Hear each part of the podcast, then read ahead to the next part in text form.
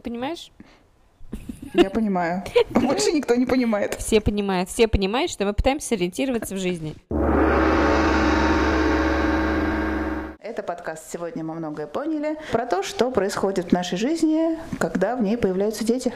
Мы стараемся не обобщать свой опыт, а просто обсуждаем его. Давай поговорим сегодня про материнство до 30 и после 40? Нет, ну бы. нет, подожди, мы с тобой проговорим про материнство до 30 и возле 40. Я все-таки не дошла еще до заветного рубежа, когда занялась материнством. Ну ладно, а я уже перешла давно рубеж за 30. Давай дисклеймер небольшой. Давай попробуем поговорить обо всем, кроме медицины и здоровья, потому что э, в нашем случае это особенно отчетливо видно, что все, что касается состояния здоровья, это в большом проценте случаев это лотерея. То есть давай про самоощущение, да, а вот про здоровье здоровья. Попытаемся вот эту тему как-то элегантно обойти. Я хочу начать с очень стыдной истории, которая у меня вертится в голове. Вот я ее сейчас расскажу, она от меня, может быть, отвяжется. У меня была подруга, нам было по 18 лет. Э, у подруги это был первый ребенок. Мозгов у нас действительно было так себе, и мы зимой в холод поехали каким-то странным способом в другой город, это даже была Рига, в гости к третьей нашей подруге. Учитывая все приходящие, детен уже заболел,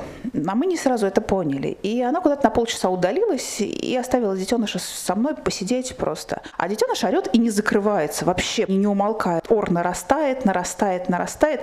И я уже в какой-то момент потеряла терпение. И я ее просто вот, ну, не бросаю, я ее вот так вот силой на эту кровать, а она визжит просто еще больше, эта девочка бедная. Мы потом уже день спустя поняли, она себя очень плохо чувствовала, у нее была температура. Почему мне кажется, что эта история вообще про все? Она не только про нашу юношескую безмозглость и непонимание вообще, как устроены дети, и ощущение, что ребенок это такой биполярный говнюк, который вроде нормальный, нормальный, нормальный, а потом как зарет. С другой стороны, это, это вопрос не только про то, что мы тупые, а то, что не было как бы никакой общественной дискуссии про детские потребности и про то, как надо с ним вести, их поведение чем-то обусловлено. Сейчас в воздухе носится становится гораздо больше информации про то, какие дети, как они устроены. Ну, согласна я с тобой про э, то, что действительно сейчас информированность очень высокая, и информацию вообще легче получать. Но мне кажется, что отчасти еще дело в опыте, потому что вот тебе было 18 лет, и ты не знал, что делать с каким-то плачущим говнюком, как тебе казалось.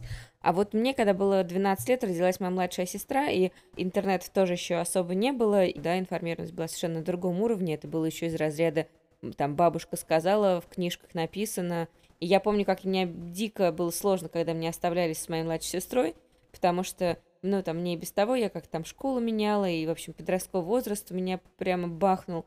И вот я помню, что я тоже думала, что за там орет все время. Я хожу, кормлю, подгузники меняю, а мне надо уроки учить, а ей надо со мной играть еще. Я там ей мультики врубала, и на нее прям орала, нормально так орала, задолбала, хватит, успокойся. Мне, как ребенку, нужно было детство, как подростку нужно было вообще не то. Не то, чтобы выйти куда-то, пойти на занятия, там, чем-то интересным. Я вообще про это даже думать не могла, то есть я даже не могла понять, что мне может быть интересно. В принципе, мне кажется, что когда у тебя опыта нет ежедневного общаться с какими-то маленькими детьми, не очень понимаешь, что это такое. И когда тебе 18 лет, другие ценности и приоритеты в голове, и когда тебе в 12-13 лет, тоже другие совершенно приоритеты.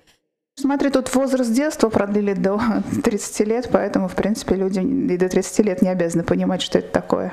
Думаю, что это немножко, ну, меняется вообще вся, вся ситуация, потому что там мы живем в городе, у нас семьи более капсульные, у нас... Э, Да-да, нуклеарные. Вообще... Ты почему-то нуклеарные всегда называешь капсульными. Мне нравится называть капсульный. Гардероб капсульный. Семьи нуклеарные. Да, стремлюсь. Мне кажется, капсульная семья звучит гораздо прикольнее, чем нуклеарная семья. Ладно, ладно, не тот вопрос, чтобы спорить. Продвинем новый термин. Ну просто ты вот сейчас этот опыт описываешь как э, довольно негативный. Да, это трешовый, конечно. При том, что я дико любила свою сестру, и у меня была вот какая-то такая интенция к семейственности. Но я, мне кажется, тогда поняла, что свои дети, если мне появятся, то появятся очень не скоро, хотя, видишь, все равно они у меня появились скорее, чем э, у тебя? Вот это и есть мой вопрос. Действительно удивительно. Э, ты описываешь тот опыт, который бывает у многих старших детей из э, многодетных семей, э, когда ребенки появляются один за одним, и старший ребенок должен раз за разом нянчить младших, а он вообще не понимает, за что ему такая радость выпала. Довольно часто эти старшие ребенки говорят, все, не, извините, пожалуйста, с меня хватит, я уже отбарабанил. Но я все равно всегда хотела. Мне кажется, детская семейная тема, она у меня была всегда при этом. Просто у меня быстро появилась штука, что если больше, чем один, то сейчас или никогда. У меня был очень тяжелый опыт своих родов первых, сильно легче опыт вторых родов, но просто идея у меня была такая, что вот у меня есть подруга Маша, идеальная мама. Не вырезай, пожалуйста, этот кусочек, потому что когда мы с тобой записали выпуск про идеальную маму и не выпустили его, а Маша, идеальная мама, я ей рассказала, что ему ее упоминали, она просила. Я так понимаю, если я еще раз удалю, просто человек расплачется. Нет, я не могу этого позволить. Ну вот, для тех, кто не знает, у меня есть подруга Маша, у нее три прекрасных, замечательных сына. У нее подход к рождению детей такой. У нее классическая православная семья, она вышла замуж то ли в 19, то ли в 20 лет. И у нее был подход, что, в общем, несколько детей детей это хорошо, но разница между детьми должна быть какая-то, что пока она закончится эта вся тема с подгузниками, всем вот э, таким сложным, будет здорово общаться с одним ребенком, он подрастет, родить второго, он подрастет, там, растить, родить третьего. У нее чуть меньше разницы между вторым и третьим, но между первым и вторым разница что-то типа в 6 лет, и ей прям очень удобно. То есть она говорит, только я уже забыла, что это такое подгузники, отдохнула от этого, и можно снова. А, а вот у меня глядишь, был подход... да, опять памперсы, да-да. А у тебя подход? А у меня подход был такой, что вот эти все подгузники, вся вот эта вот фиготня, то есть вот, видимо, какой-то такой плохой отпечаток от детства моей сестры, лучше сразу отстреляться, и дальше дети уже прикольные. У меня, честно говоря, всю жизнь был подход именно такой тоже, что если бы они рождались сразу четырех-пятилетними, то я бы, может быть, и да. А вот это вот младенчество, а вот это вот э, кричащее непонятное, между нами я и сейчас так думаю. А я вот, кстати, с тобой сейчас не соглашусь. У меня Матвей был совершенно чудесным именно пупсиком таким, малышом мамским. Я вот реально с ним смогла как-то вот насладиться тем, что такое материнство, когда вот ребенок на груди, когда ему там грустно, ты такая сю-сю-сю, и он сразу м-м, хорошо. А потом у него начался кризис трех лет в два там с чем-то года, и он просто дал мне вкусить перца. Вот возвращаясь к опыту. Получился первый опыт общения с ребенком в 18 лет, а у меня в 12 лет. И мне кажется, что у нас был несколько похожий опыт. Не сильно Если... большая разница между нашим опытом, но твой более продолжительный был. То есть ты, по крайней мере, круглосуточно с ребенком находилась. А я э, приблизилась, и я поняла, что это какая-то вообще непонятная мутная хрень, и с этим мнением, в общем-то, довольно долго жила радикально в этом нашем опыте отличается то, что ты видишь, что из непонятной мутной хрени вырастает довольно прикольная штуковина, говорящая, бегающая, а я лишена была способности, возможности наблюдать то, как оно развивается. Ну а вот скажи мне, вот ну, если бы э, у тебя каждый день был бы какой-нибудь брат или сестра, стал ли бы ты от этого быстрее рожать? Но тебе же не хотелось детей до какого-то взрослого возраста. Когда мы с тобой общались, у меня уже были дети, я тебя старалась не грузить этой темой, просто потому что но у меня было это ощущение, что ты такая прям уверенная child-free. Ты знаешь, у меня не было просто очень долгую часть моей жизни, большую часть моей жизни, у меня не было ощущения безопасности. Не было ощущения места, где вот я живу, например. У нас там было очень много каких-то съемных квартир, очень хороших мест, но каждый раз из них мы уезжали с каким-то просто скандалом. А я вот человек дома. У меня не было ощущения безопасности с какими-то рабочими вопросами. Если говорить на чистоту, я размножилась только тогда, когда я получила это ощущение безопасности. Ну, то есть, э, в принципе, там, тебе было неинтересно, потому что тебе было небезопасно, а еще кому- кому-то давать какой-то жизнь. Да, а во-вторых, произошло какое-то насыщение жизнью, потому что я наложила эту историю хоть в свой 30-летний возраст. Меня, конечно, интересовало много других вещей. Нас очень сильно интересовали путешествия. Мы ездили просто как, как безумные в какие-то, ну, как я уже рассказывала, трешовые поездки и довольно далекие и сложные очень поездки. Нам это было безумно совершенно интересно. У нас было много каких-то других совершенно вещей, куда детская жизнь, она вообще никак, никаким образом не входила. Я однажды э, услышала вещь, которая меня покорой было и возмутила, э, хотя мне кажется, в этом есть э, доля истины. Люди начинают заводить детей, когда они уже готовы к умиранию. В каком-то смысле, если умирание заменить на насыщение жизнью, на действительно сытость, на самом деле права. Голодный не может. Может, но, но ему нежелательно просто. А вот, кстати, интересно, действительно, у меня есть один знакомый, которого я очень редко вижу, раз во много лет. Как-то мы с ним лет семь назад, что ли, встретились случайно. К этому времени было за 40 сильно, ну, ближе там вот между 40 и 50. Он вообще такой талантливый, у него там творческие направления, он музыкант. И он рассказывал о себе, что у него происходит. И я прям чувствовала, что у него какая-то дырка, ну вот прям пустота, и что-то вот он маялся, ему было не по себе.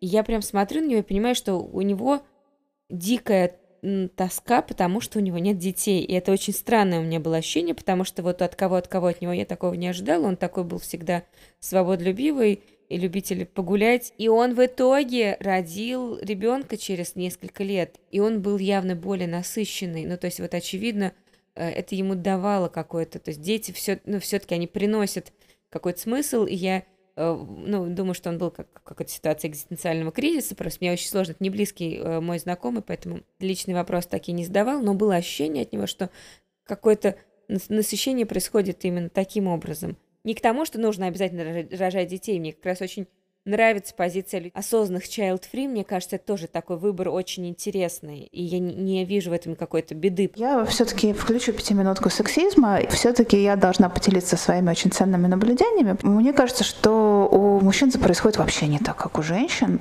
Наблюдения мои основаны на нескольких моих знакомых мужского пола. Э, у них это гораздо сильнее реально связано со страхом смерти.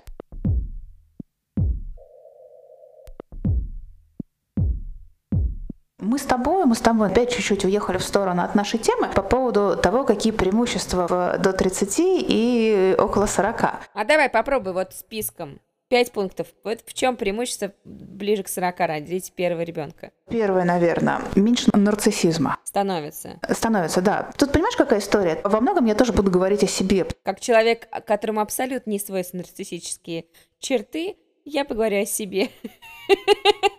Иногда нарциссы не то, чем кажутся. И в 30 лет, конечно, нарциссизма гораздо больше. Э, что такое нарциссизм вообще применительно к ребенку? Это желание сделать все идеально, желание из него слепить идеальное, желание, чтобы он отвечал каким-то твоим потребностям, вот что ты себе намечтал.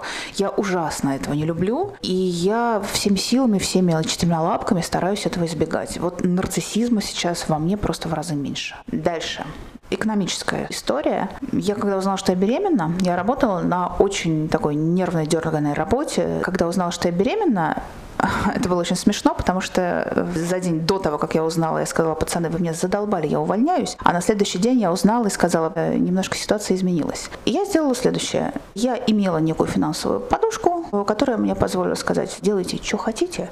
Я на встречи не хожу, все, что меня бесит, я не делаю. Я с вами появляюсь и встречаюсь раз в неделю. Все остальное время меня, пожалуйста, не трогайте. Давайте пересматривать деньги, пересматривать договоренности, что угодно будем пересматривать. Совершенно не собираюсь тратить нервную систему на вас. Все, я могу себе позволить. Пока. Кофинтушами сделать в 30 лет я себе не могла позволить. В 20 лет тоже. А я бы, кстати, сейчас смогла. До появления детей я не могла говорить. Когда Варя родилась, это вообще э, удивительная история. Э, у меня прорвалась горловая чакра. Я впервые в жизни поняла, что если я не буду говорить о том, что мне нужно, никто никогда в жизни за меня не скажет. И когда мы решали вопрос с реанимацией со всеми докторами, я выбивала себе все сама, и надо сказать, что мне было дико страшно, но мне даже сейчас я говорю тебе, у меня мурашки по коже, это настолько вот сильный эффект. Мне было жутко страшно, но все шли мне навстречу. Я не знаю, из-за чего это, и я поняла, что это просто меня реально прорвало, потому что там мне нужно было выбивать моменты, чтобы там ее прикладывать к груди в реанимации. Никто так не делал, я так делала.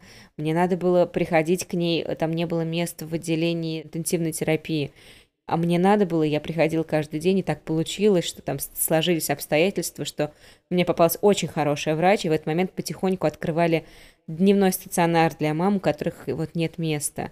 И я была первой, кто туда попал.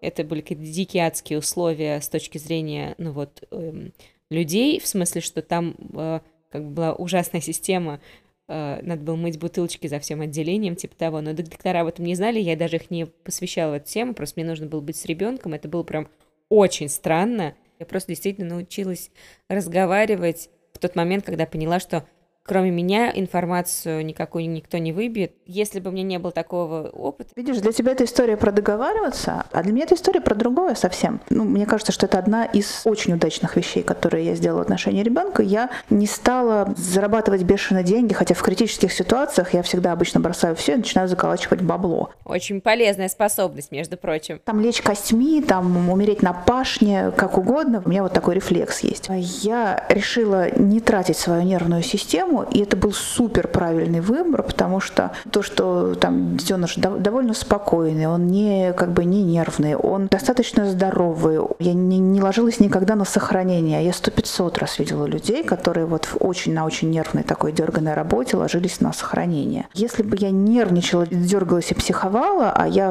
умею это делать хорошо и качественно, то результат, конечно, был бы на лицо, и результат был бы, конечно, на ребенке. Третья вещь, я вот топ-5 не знаю, как насчет пяти, но третья вещь, про которую я хочу сказать, это как раз та насыщенность. Ты уже во многом насладился жизнью, ты уже во многом знаешь про жизнь. У тебя нет потребности там быстро куда-то бежать и быстро чем-то насыщаться. У тебя больше потребность давать, чем забирать. Мне кажется, это тоже очень важная вещь для того, чтобы продержаться на длительной дистанции. Вот мой топ-3. Давай свой. Сейчас я тебе попробую тоже сходу. Во-первых, я достаточно молодая, и когда мои дети будут взрослыми, я буду молодой. А тебе это зачем? Мне это нравится.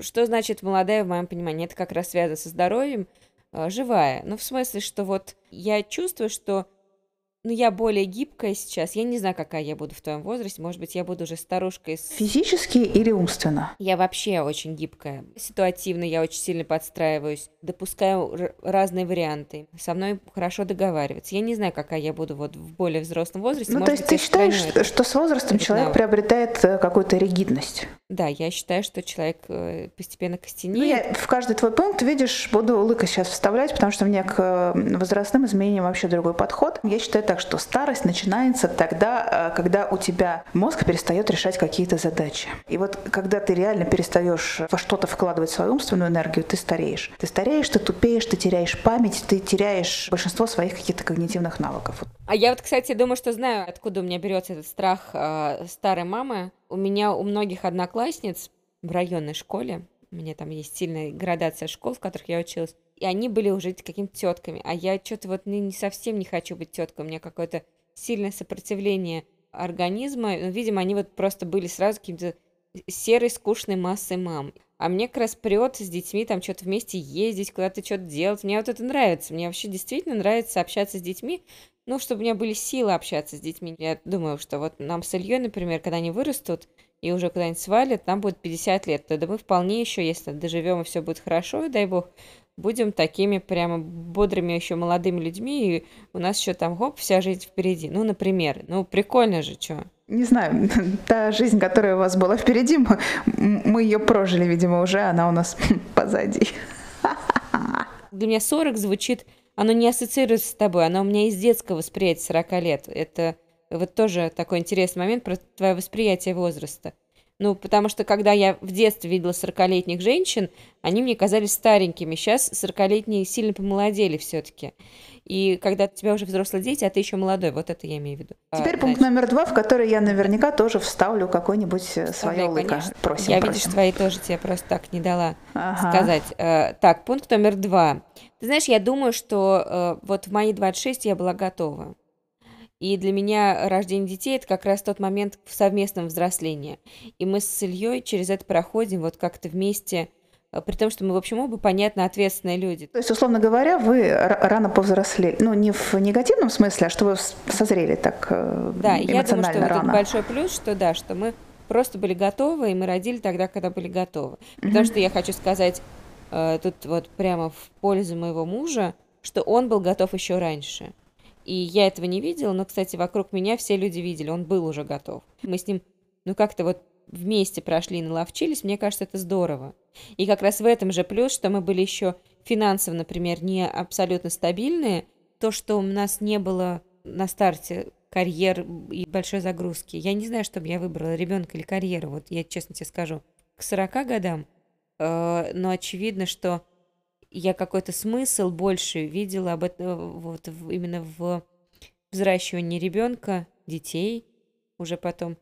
именно в своем, вот в своей там неполной 30. И как раз сейчас, мне кажется, только у меня подступает такая карьерный интерес. А тогда у меня не было этого. И я как раз думаю, что это вот пункт номер три, все-таки он есть. Мы с Ильей оба были готовы к детям и финансово были не очень стабильные, но при этом вот постепенное финансовое взросление и постепенное финансовое какое-то и карьерное потихонечку какое-то ориентирование, оно произошло достаточно мягко и проходит достаточно мягко, при этом без ущерба для внимания к детям. Может быть, тоже отчасти странно прозвучит, но я тебе с высоты, так сказать, прошлых лет скажу, что в какой-то момент внезапно оказывается, что жизнь настолько длинная, что в нее вмещается вообще все. Вмещаются годы бессмысленного юношеского гедонизма, в нее вмещаются какие-то карьерные вещи, причем ну, такие довольно бодрые. В нее вмещаются дети, в нее вмещаются пять интересов. Да все вмещается, конечно, да. Это длинная большая штука, как правило. Я тебе, кстати, так про юношеский гедонизм скажу так, что я, в общем, нагулялась к 22 годам уже вполне, и мне больше не надо было вот этого юношеского гедонизма. Спасибо, хватит. Взрывайте клубы, взрывайте ютубы, пусть вас там хоть облюбят, ничего-ничего. У нас есть какой-нибудь с тобой долгоиграющий вывод? Видишь, настолько все индивидуально, что мы с тобой даже не будем делать выводы в этой э, истории. Мне понравилось в нашем с тобой сегодняшнем разговоре, что тебе комфортно родить в твоем возрасте, ну там вот ближе к 40, а мне, я считаю, что прикольно было родить именно в 26, когда я родила. Так это, собственно, и есть наш вывод, что давайте постараемся делать это так, точнее не так, а тогда, когда, да, когда комфортно нам, а не когда нас заставляют, не когда нам говорят давай-давай, часики тикают. Вот. И, кстати, интересно, что мы с тобой обе не обсудили этот вопрос про часики тикают, ни ты, ни я, хотя... А у меня часиков никаких не было, а у тебя, видимо, были. А, у меня были, да, у меня были, но, видишь, э, здорово, что э, и у тебя, и у меня это все случилось по любви, и в том возрасте, когда мы хотели. Из серии, что э, ни о чем не жалею. Вот это очень здорово. И у тебя и у меня, как ты видишь, прошло без конфликта. И надеюсь, что у всех хочется только пожелать самого хорошего и рожать, когда хочется. Всем рожать, пацаны! Все, пока, пацаны!